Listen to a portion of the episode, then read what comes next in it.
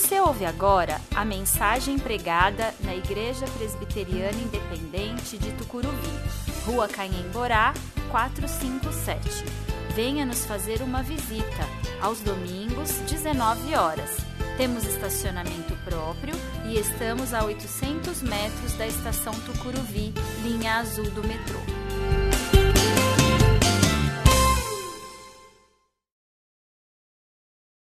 Jesus Cristo é o cabeça da igreja. Mas nós somos uma igreja em todo o mundo. E quando a gente fala de igreja, eu entendi que, a gente, que nós somos uma família. E, e se nós somos uma família, então nós compartilhamos com cada um tanto as alegrias quanto as, as tristezas, as dores. E aqui eu quero compartilhar a minha alegria para toda a igreja. Neste final de semana, ah, eu passei agora para a licenciatura ao Sagrado Ministério. Até esse começo desse ano eu estava como bacharel e agora estou como licenciando. E durante como funciona o processo, para quem não conhece, nós somos enviados para o seminário, faculdade, fazemos quatro anos, é, em nome do presbitério, é, oficial ao Sagrado Ministério, e aí a gente volta uh, para ser avaliado pelo presbitério. O presbitério avalia sobre o que? Quais são suas questões teológicas, o que, suas convicções teológicas, sua vida e tudo mais. Uh, eu passei por esse processo ano passado, eu não passei. Por isso que às vezes algumas pessoas falam, mas o que você é aqui? eu era bacharel. Continuo sendo bacharel, né, porque eu fiz a, a, faculdade. Mas eu não era licenciado. Porém, continuei como uh, candidato oficial do presbitério. E aí, esse final de semana, eu fui avaliado novamente e aí fui aprovado. E isso eu agradeço muito, primeiramente, a Deus, porque Deus é que me chamou. O, o, o fato de o ministro de, de, das Sagradas Escrituras é Deus é quem chama, Deus o convida para isso. E então eu agradeço primeiramente a Deus por ter me convidado. Segunda coisa, eu agradeço a todos vocês, porque me acolheram aqui. Eu vou chorar, vou pecar. No momento onde eu precisava, essa igreja me acolheu muito, não só a mim, como a minha esposa também. Fomos acolhidos por todos vocês, pelo conselho da igreja e pelo agora também pastor Danilson, que me ajudou, me acolheu, me indicou, e o Giovanni, principalmente o pastor Giovanni. Por que, que o pastor Giovanni? Porque o pastor Giovanni, eu acho que na minha opinião, foi o responsável por me conduzir até aqui. E aqui eu queria agradecer muito, porque o pastor Giovanni ele entrou não só na minha vida, mas em toda a igreja, como um servo de Deus, onde ele orienta a igreja, onde ele está à frente dessa igreja como um servo de Deus. E aqui eu queria agradecer pelo pastor Giovanni, pelo conselho e também por várias outras reuniões. É, me ajudaram, me deram todo o apoio, me deram todo o carinho e, enfim, eu agradeço muito a vocês. Vocês são a minha família. Vocês são. Oh, vocês, todos vocês, moram no meu coração. Como igreja, como eu falei, somos uma família. E como licenciando, é, futuro pastor, é, eu me coloco à disposição de todos vocês, como ministro da palavra, e como, como amigo, e como uma pessoa que quer caminhar junto. É, enfim, em tudo, na questão da fé, naquilo que você precisa conversar comigo, com o pastor Giovanni, nós estamos aqui disponíveis como pastor e agora licenciado para a vida de vocês, para que vocês cada vez mais se encontrem com Deus. Nós somos responsáveis por isso. E obrigado por vocês existirem na minha vida. Glória Bom, vamos abrir o Evangelho de Lucas, capítulo 1.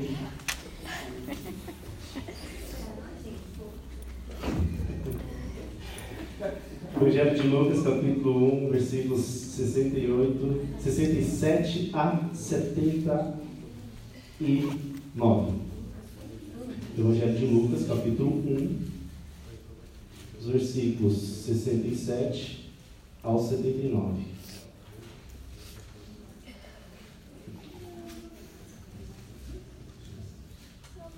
Eu estarei lendo, e eu peço que os irmãos estejam acompanhando, mesmo sentado com muita reverência, reverência à, à palavra de Deus. O Evangelho de Lucas, capítulo 1, versículos 68 e 79, fala: Zacarias, seu pai, cheio do Espírito Santo, profetizou, dizendo: Bendito seja o Senhor Deus de Israel, porque visitou e redimiu o seu povo e nos suscitou plena e poderosa salvação na casa de Davi, seu servo, como prometera desde a antiguidade por boca dos seus santos profetas, para nos libertar dos nossos inimigos e das mãos de todos os que nos odeiam, para usar de misericórdia com os nossos pais e, e lembrar-se da sua santa aliança e do juramento que fez a Abraão, o nosso pai, de conceder-nos que, livres das mãos do inimigo, de inimigos, o adorássemos com, sem temor, em santidade e justiça perante Ele, todos os nossos dias. Tu, menino, serás chamado profeta do Altíssimo, porque procederás o Senhor, preparando-lhe os caminhos, para dar ao seu povo conhecimento da salvação no no redimi-lo dos seus pecados, graças à entranhável misericórdia de nosso Deus, pela qual nos, visitará o sol nascente das alturas, para alumiar os que fazem nas trevas e na sombra da morte, e dirigir os nossos pés pelo caminho da paz. Glórias a Deus, palavras do nosso Senhor. Estamos, como eu disse no início, no segundo domingo do Advento, né? conforme o calendário litúrgico. Ah, conforme ouvimos no texto no início do culto, estamos no momento da preparação daquele que virá, a luz do mundo que ilumina nossos caminhos, que clareia a realidade do que somos, que somos pecadores. O Evangelho de Lucas é conhecido como sinótico, assim como Mateus e Marcos. O que, que é o Evangelho sinótico? O Evangelho sinótico é justamente a narração de Cristo, é falar sobre a vida de Cristo. E Lucas se inicia justamente do pré-natal e vai até a ressurreição, ou seja, toda a vida de Cristo, assim como os outros evangelhos, Mateus e Marcos. É interessante pensar que o autor escreve para uma comunidade composta de cristãos gentios e cristãos judeus. Mas por que saber disso? De repente você pode estar se perguntando, qual o motivo? O autor ele se preocupa em descrever realmente quem é Jesus. Alguns autores do Evangelho têm até a preocupação de trazer a linhagem de Jesus para o povo judeu, saber de onde vem esta pessoa é importante. Se for de uma linhagem ainda judaica e ainda vir do rei Davi, maravilhoso. Ele realmente é o profeta enviado por Deus. Então é por isso. Então, Lucas tem esse desejo de mostrar quem é Jesus, da onde ele veio, e não só da onde ele veio, mas mostrar o Jesus divino, o Jesus que surge, que faz milagres, que morrerá e ressurgiu e voltará. O povo judeu estava esperando pelo Messias. E, pensando no contexto cristão gentílico, pensando que ali onde ele escreve é para Roma, nós temos um, um país religioso. Nós temos um país em que crê na questão dos deuses. Então, era importante falar que esse Jesus é o filho de um Deus poderoso, Criador. Como eu falei, que morreu, ressuscitou e voltará. Lembrando que foi dito no início, não estamos apenas nos preparando para comemorar o nascimento, O advento não é só comemorar e se preparar para o nascimento. Logo, logo é Natal, temos a cantada. O que nós vamos celebrar? O nascimento de Cristo. Apesar de que nós vemos por aí que Natal é compras. Compras e compras. Apesar que é interessante que o Natal é um momento onde as pessoas ficam mais sensíveis também. É o, o Natal é um momento onde o Espírito Santo é esparramado sobre todo mundo e as pessoas ficam mais sensíveis. E aí, como igreja, nós queremos falar que essa sensibilidade, essa preocupação de união, vem do Deus Altíssimo, vem do seu Espírito Santo. É isso que é a nossa responsabilidade. É isso que nós fazemos no Cantada de Natal, falando que o Natal é o nascimento de Cristo e que toda essa comunhão é o Espírito Santo que faz na vida do homem. Um rei que voltará, assim como os judeus estavam esperando a vida do Messias, também estamos voltando ao retorno deste Jesus, deste Rei maravilhoso. O texto que lemos é um cântico de Zacarias. Se olharmos para o início do capítulo, no capítulo 1 mesmo, lemos, vemos que esse homem é pai de João, do profeta, aquele que irá profetizar a vinda do Messias. Zacarias era sacerdote é, e tinha uma vida dedicada ao templo. A partir do verso 11, vemos a visita de um anjo do Senhor trazendo uma mensagem, um mensageiro para Zacarias, que tinha uma notícia que era: Você será pai. Mesmo sendo uma coisa aos olhos humanos impossível, porque Zacarias era velho e também a sua esposa, e ainda um detalhe: sua esposa era estéril. Impossível. É impossível. Então vemos que o menino João seria um milagre, seria um profeta de Deus, realmente, um milagre. O profeta de Deus chegaria através de um milagre. Porém, Zacarias duvida. Zacarias justamente fala: não, não pode ser. Impossível. Eu não posso ficar. Ah, ah, eu não tenho condições, e muito menos minha esposa. Minha esposa, então, não se fala. Então, Isabel fica grávida, sua esposa. Milagrosamente, ela fica grávida. Detalhe: o anjo fala a Zacarias, como você não acreditou, então ficará mudo. Zacarias fica mudo. Isabel, sua esposa, ela fica contente porque o milagre aconteceu. E não é só a questão de ter um filho, não é só isso. Pensando no contexto judaico, para a mulher não, não ter filhos, aquilo lá é uma questão de humilhação. Então veja, é uma questão da sociedade. Se você não pode ficar grávida, então eu acho que você não serve desculpa. O termo, que é bem isso mesmo, para nada. Então, quando ela fica grávida, ela percebe que Deus retira essa humilhação. E aí ela exalta ao Senhor Deus. Logo vemos a história de Maria, que acontece em seguida, no mesmo capítulo. Maria, mãe de Jesus, no qual tem a visita também de um anjo que traz a notícia para ela: Você vai ficar grávida também. E este será Jesus, o Emanuel, o Filho do Deus Altíssimo. Depois dessa mensagem, vemos no verso 38, Maria se coloca aos pés de Deus ela estava à disposição da vontade de Deus. Vemos pessoas se colocando na presença de Deus, vemos pessoas duvidando, e vemos pessoas reconhecendo que esse Deus Altíssimo é um Deus dos milagres. E não para por aí, porque o maior milagre há de vir. Vemos duas mulheres se encontrando logo em seguida. Elas estão gerando bebês que são promessas do Deus ao povo e promessas de esperança. Promessas que mudaria a história do povo judeu e não só do povo judeu, mudou a nossa história. Ou seja, para mudar toda a história da humanidade.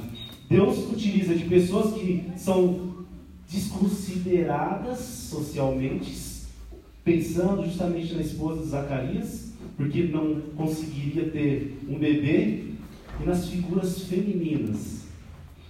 Mulheres, nas figuras femininas, Deus traz a promessa. É Jesus e o profeta que vem antes e prepara o seu caminho. É naquelas figuras onde a sociedade da época não dava tanto valor, é onde Deus faz o seu milagre. Prestem, prestem atenção. São os menores da sociedade que Deus faz o milagre. São naqueles humildes. No encontro entre essas duas mulheres, o bebê de Isabel se agita, fazendo com que Isabel entende que o bebê de Maria é o Salvador. E ela confirma falando isso. Então Maria se alegra. E aí vem o cântico de Maria. Um louvor maravilhoso a Deus um louvor que, que fala que esse Deus está ao lado desses necessitados, que tira toda a arrogância das pessoas, igualando todos no mesmo lugar. A lembrança de um Deus misericordioso, bondoso e que nunca, nunca esqueceu do seu povo. Após o retorno de Maria, João nasce. Esse nascimento é fruto de um milagre pais, como eu falei, já de idades avançadas, e além de uma mãe que era estéril. Agora, mais um milagre acontece. Zacarias fala. É interessante quando Zacarias começa a falar, toda a região fica perplexa. Nossa, como pode um homem estar tá falando? Alguma coisa tem. Eu acredito que a vizinhança ficou em dúvida e pensou: Deus está conosco. Deus, de novo, e mais para frente eu vou te explicar o porquê do de novo. Deus, de novo, está conosco. O milagre está acontecendo. O texto é a exaltação de Zacarias, um cântico dedicado a Deus. Uma canção de um coração cheio, mas cheio de graça e certeza de quem era aquele Deus. Ele sabia, ele conhecia. Quando sua fala volta, o profeta, podemos dizer, apesar de ser um sacerdote, ficou cheio do Espírito Santo e começou a profetizar, começou a exaltar esse Deus, um Deus de milagre, um Deus que deu filho, o Deus que agora trouxe a fala um Deus que de novo aparece ao seu povo. O hino pode ser dividido de duas partes. Na primeira parte, do 68 ao 75. E a segunda parte, do 76 ao 79. Na primeira parte, é a exaltação de um Deus que vem, que irá visitar o seu povo, que trará libertação através do Messias esperado. É aquele Deus de lembranças boas, que livrou o seu povo, que tirou do cativeiro, que faz aliança com, com o pai Abraão e com os profetas antigos, que chama os profetas para liberar, libertar o povo.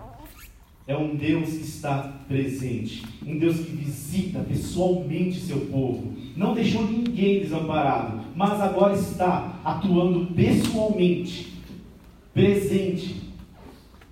É Deus o próprio Deus ali. Tanto um Deus que já cumpriu essa promessa, ou seja, um Deus que fez já uma aliança. É aquele Deus onde você lembra, nossa, é aquele Deus. Quando olhamos para as palavras, visitou, em, em, em, em outra tradução vem resgatou ou redimiu, no verso 68 significa que Zacarias, através da fé, eu queria que você prestasse atenção, através da fé, ele já viu, no começo da história, a conclusão e a consumação do reino de Deus. Ou seja, o reino que veio e o reino que virá. É um reino que está acontecendo. Um reino que veio ali com Cristo, que está acontecendo e que, no consumação dos séculos, estará totalmente feito e consumado. Estaremos vendo a glória de Deus. Essa é uma promessa que já aconteceu, que está acontecendo e irá acontecer. A promessa da libertação. É um Deus em que está não está no nosso tempo. Melhor, ele está. Mas ele está muito além do nosso tempo. É um Deus que está na eternidade. Eu queria saber se você entende o que é isso. O que é eternidade? Se você souber, me fala. Porque eu não sei. O que é eternidade? Sem princípio, sem fim. Sem fim. O que é isso? Eu sei que eu nasci. Eu sei que estou envelhecendo. Eu sinto isso. E sei que eu vou chegar a uma hora onde eu vou morrer. Agora, o que é a eternidade? É um Deus pessoal. É um Deus que estava antes de mim e de você. É um Deus que estava antes da criação. É esse Deus que Zacarias está adorando. É um Deus onde cuida, onde já sabia de tudo. Às vezes a gente se limita nesse tempo, né? Às vezes a gente fica olhando só para esse tempinho, achando que é excelente, que aqui é lindo e maravilhoso. E Senhor, a minha avó tinha até uma frase assim. A gente chegava para minha avó, minha avó era da Assembleia de Deus, e a gente falava para ela, vó, e o céu, como é que é? Ah, o céu é lindo, o céu é maravilhoso, é uma bênção, nossa, pastos verdejantes, né? Um, uma rua de ouro, é uma bênção, oh, glória, aleluia. Falei, vó, vamos para o céu? Ah, meu filho, tem muito para trabalhar ainda para Jesus por aqui. Temos medo, temos medo, porque nós não conhecemos a eternidade. Mas conhecemos o Deus da eternidade. Conhecemos o Deus que está no princípio de tudo. E quando eu falo princípio de tudo, é aquilo que a gente conhece. Porque tem Deus que a gente não conhece. E é só Deus que conhece. Porque Ele está além do tempo. Além do tempo que a gente conhece. Zacarias tinha certeza que era o Messias. Pois uma outra confirmação que ele vê é que ele olha para Maria e lembra que Maria é de uma linhagem davídica. Então, é a promessa de Deus, desse Deus infinito, desse Deus maravilhoso que está no início, que criou. Deus estava cumprindo a, a, a sua promessa, o rei estava vindo. Era uma promessa que vinha dos profetas, lá do passado. Veio à memória de Zacarias dos profetas. Um Deus que domina o tempo, como eu falei, um Deus da eternidade. Um Deus infinito. Pessoas que eram usadas por Deus no passado, veio a sua lembrança. São pessoas santas. E quando eu falo santo, é no sentido de que Deus é quem santifica. Não é obra nossa. A, santificação, a obra da santificação é de Deus. Às vezes a gente tem a mania de, ah, vou fazer isso porque, né, tem que conservar santo, isso daqui é pecado. A gente tem essa mania. E a gente esquece do principal, do, do princípio da nossa vida. Qual é o princípio da nossa vida? Qual que é a origem do ser humano? Por que, que o humano foi criado? Para exaltação, para glorificação de um Deus que nos criou. Um Deus em que santifica. Um Deus em que conduz as nossas vidas. Zacarias sabia que, louvando um Deus que tinha, que iria livrá-los do poder político também. Os judeus estavam esperando um rei que lutaria em uma guerra a favor de Israel, livraria do domínio do mal, livraria do domínio de Roma. Mas é interessante porque este rei que vem é um rei que vai guerrear mesmo, mas não com violência. Ele não derruba um sangue sequer. É um Deus de amor, um Deus da graça. O reino do Senhor não é daqui. É um Jesus que traz a esperança, a paz. E nós vemos justamente nesse sentido político, que cuida das necessidades do povo. E quando eu falo necessidades, necessidades pessoais mesmo. Hoje tivemos um almoço tão gostoso. Não tivemos? Quem que deu o almoço? Ah, foi os chefes prepararam, então o pessoal ali da, da cozinha. Sim, verdade. Mas quem dá a força? Quem dá a vida? Quem deu a sabedoria? Quem orienta nossos passos? Quem dá o alimento? É um Jesus que cuida das nossas necessidades. Um Deus que não esqueceu da aliança com seu povo. Mesmo sendo um povo, olha que interessante, perseguir, que perseguia os profetas do próprio Deus, que fez bezerro de ouro, que não queria mais um rei, colocando Saul como seu rei. Não, a gente, quer um, a gente quer um rei com todas as nações. É um Deus que não esquece da sua aliança. É um Deus fiel naquilo que promete, naquilo que fala. E Ele é tão fiel que quando a gente lê, como não ficar tocado em ler João 3,16? Porque Deus amou o mundo de tal maneira que Deus Filho unigênito, para que todo aquele que nele não pereça, mas tenha vida eterna. Era uma promessa que viria para tirar o pecado da humanidade aproximar a criação novamente de Deus. Novamente o povo iria adorar esse Deus. Estaria voltando, como eu falei, para o início, para o porquê que foram criados. Era a santificação, a santificação que é uma obra de Deus não é do povo. É Deus em que estava tomando ação, era Deus em que estava à frente, era Deus que estaria trazendo a promessa era Deus. Era Deus agindo na história. Olhando para a segunda parte, vemos Zacarias falar sobre um profeta, que era seu filho. Lembra que eu falei que, ah, de novo Deus vem falar dos profetas, agora um profeta de novo. Lembra que eu falei? Zacarias, como eu falei, sacerdote conhecedor de, toda, de todo o Antigo Testamento.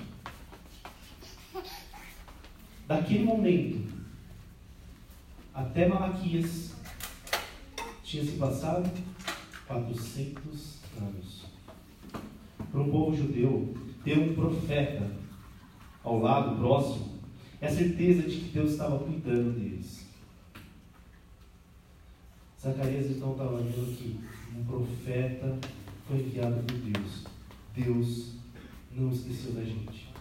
Após 400 anos, um profeta de Deus está de novo presente. Então, o Deus misericordioso da graça eterna, de misericórdia e amor, trará a luz do mundo vinda do céu. E como a gente viu a gente vê que na tradução, no versículo 78, o versículo 78 fala: graças à entranhável misericórdia do nosso, do nosso Deus, pela qual nos visitará o sol nascente das alturas. Entranhará significa que são as entranhas da misericórdia de Deus. Nossa, que estranho isso, né? entranhas. Entenda que é no mais íntimo, no mais íntimo de Deus, no mais dentro de Deus, no amor de Deus, Ele vem e fala: Eis o meu filho a vocês. É no mais íntimo de Deus. Entendeu? Porque Deus é um de tal maneira. É no mais íntimo do seu coração, do seu amor onde ele entrega um sol que é Cristo, que viria do céu. É o mesmo que Paulo fala em Filipenses, quando ele fala que aquele que era igual a Deus sai da sua glória vem até o nosso encontro sendo como nós. Ou seja, Deus, a sua glória, se humilha. E detalhe, ele não para por aí na humilhação. É um Deus que vem como Jesus Cristo, se humilha, sendo homem, porque ele está na glória e ainda é crucificado. Quer mais humilhação do que isso? Só lembrando que a crucificação era para os piores de Roma. Era a pior condenação que o homem poderia ter. Era a crucificação a céu aberto. E Deus vem até a terra e se entrega. Se humilha. Para quê? Por quê? Porque Ele nos ama. Só porque Ele nos ama. É o sol que brilha no mundo. É a luz do mundo. Que guia os nossos passos. Hoje pela manhã o pastor falou né, que a luz de Cristo é aquele que ilumina e clareia todo o local. Lembra que ele falou? Cada vez vai acendendo o local, você vai vendo tudo. Então é aquele Deus, aquele Jesus que quando aparece, ele ilumina os caminhos, os caminhos, nossos caminhos, e também mostra de onde nós viemos, quem nós somos. E somos pecadores. E somos dependentes da sua graça, do seu amor. É um Deus que, no versículo 79, traz aquele que alumina e alumina os que jazem nas trevas e na sombra da morte e dirige os seus pés pelo caminho da paz. É esse Deus que no advento nós estamos proclamando, falando, anunciando. É esse Deus, Jesus Cristo, que entregou a sua vida. É um Deus que veio, entregou a sua vida por nós. E não só isso, voltará para consumir tudo aquilo que foi desfeito. Concluindo, eu acredito que nós somos um povo privilegiado. Todo o texto fala de um Jesus que viria, da obra da salvação que Deus faria para a humanidade inteira. Deus colocaria todo mundo no mesmo lugar. Não tinha mais judeu ou não judeu. Uma ação que não é nossa, mas de Deus. Não precisamos, como a gente faz, ah, vou fazer isso porque vou fazer aquilo. Não. Nós precisamos apenas uma coisa: crer em Jesus Cristo. Mas quando eu falo crer, veja bem. Às vezes a gente tem a mania de que, ah, eu criei, levantei, o pastor fez o apelo, levantei a mão, ou penso, criei, pronto, fui salvo. A fé é um processo onde nós, que aliás, em parênteses, né? Fé é nome de Deus. Até isso não é obra nossa. Nós entramos na presença dele pelo Espírito, é, alimentados pelo Espírito Santo. Quando nós nos convertemos, nós nos convertemos não é só um dia, nós nos convertemos, nos convertemos todos os dias. Todos os dias o Espírito Santo bate no nosso coração, na nossa mente e fala: Você foi criado para adorar a Deus, para adorar a Jesus Cristo. E lembre-se que você é um pecador, que Jesus Cristo veio para te salvar. Esse Jesus veio e ressuscitou. Agora estamos esperando a sua volta. Ele já foi anunciado. O reino de Deus já foi inaugurado através da vida dele. E agora estamos esperando a consumação desse reino. Já vivemos o reino como igreja. Aqui está o reino de Deus. E amanhã todo esse reino estará com ele na glória. E esse Deus é que será o centro das nossas vidas, onde iluminará na glória os nossos caminhos. Zacarias ficou alegre, pois sabia que profetas estavam se, se levantando para anunciar sobre esse Jesus. Agora o povo de Deus tinha sido convidado pelo próprio Deus e convidado para exaltá-lo, para glorificá-lo, para voltar às origens. Um Jesus que irá iluminar as vidas, está iluminando as nossas vidas. É difícil. Eu não sei se. Ah, um parênteses. Eu não sei se você tem esse problema, mas eu particularmente às vezes tenho. É difícil quando você se abre e fala quem você é. É difícil. Não é difícil? É difícil quando, você, quando a luz ilumina quem realmente nós somos. Porque quando, quando nós vemos que quem nós somos, nós identificamos que nós somos talvez os piores dos piores. Nós olhamos para nós mesmos e falamos, nossa, é isso. Aí o que a gente faz? Apaga a luz. Eu vou ficar na escuridão, porque eu não estou vendo nada de mim mesmo. E tá bom assim. É isso que a gente faz. Como uma amiga minha fala, estamos nos boicotando. A gente faz isso. Nós temos medo de entrar em contato com nós mesmos. Mas Jesus fala assim: Eu sou a luz, o que mostra quem você é. E que morreu por você.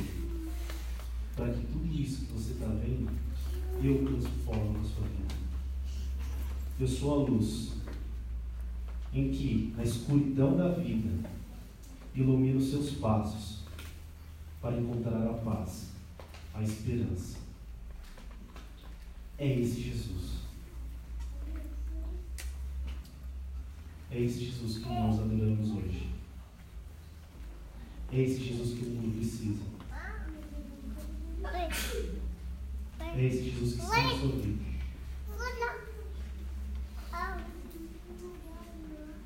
É um Jesus que liberta o teu povo. Da escravidão. E um Deus que nunca esqueceu de nós. E por mais que a gente erre, Ele nunca esquecerá. Eu queria orar pela sua vida. Eu queria te dizer: se você está nesse momento triste, se você está neste momento onde tudo parece escuro, eu venho te falar que Jesus está iluminando a tua vida. Jesus está trazendo esperança para a sua vida. Jesus está falando que eu estou aqui. Acalme o seu coração. Eu acendi a luz. Está estranho? Está desconfortável? Venha assim mesmo para mim. Porque eu sou Jesus que vai transformar a sua vida. Sou Jesus que vai santificar a sua vida. Sou Jesus que vai te falar para ti: Eu estou com você. Não temas. Venha. Eu queria que você orasse a Deus. Eu queria que você orasse a Jesus se entregando. Não precisa não fazer que você venha aqui em frente, fica tranquilo. Mas que você, no seu lugar, falasse para esse Jesus em que nós estamos adorando, em que nós estamos proclamando que Ele virá, que você é, que Ele é tudo para a sua vida. Olha o Senhor e declare isso, que Jesus é o seu Senhor e seu Salvador, e que Ele ilumina a sua vida, abre os caminhos. Olha o Senhor.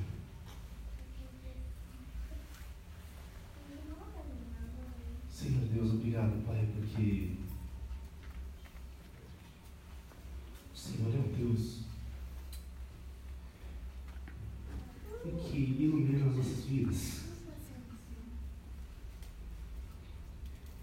É um Deus que não esquece de nós.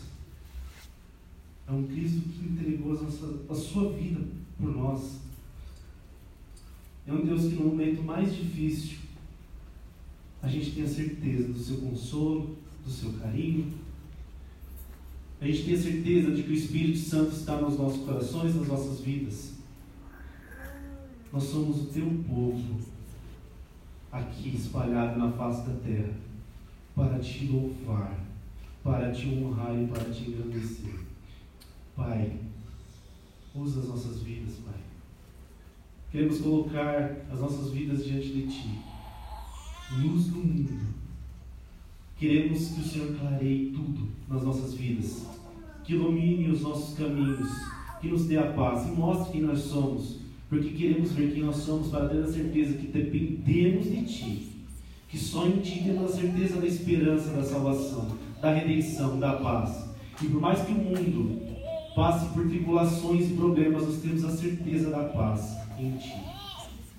Venha ao nosso coração, transforme as nossas vidas. Tu és o nosso Deus, nosso Rei e nosso Salvador. Nós te louvamos hoje e para todo sempre. Amém. Eu queria que você levantasse, vamos, vamos, vamos louvar a Deus. Como eu falei, eu tenho uma notícia para você.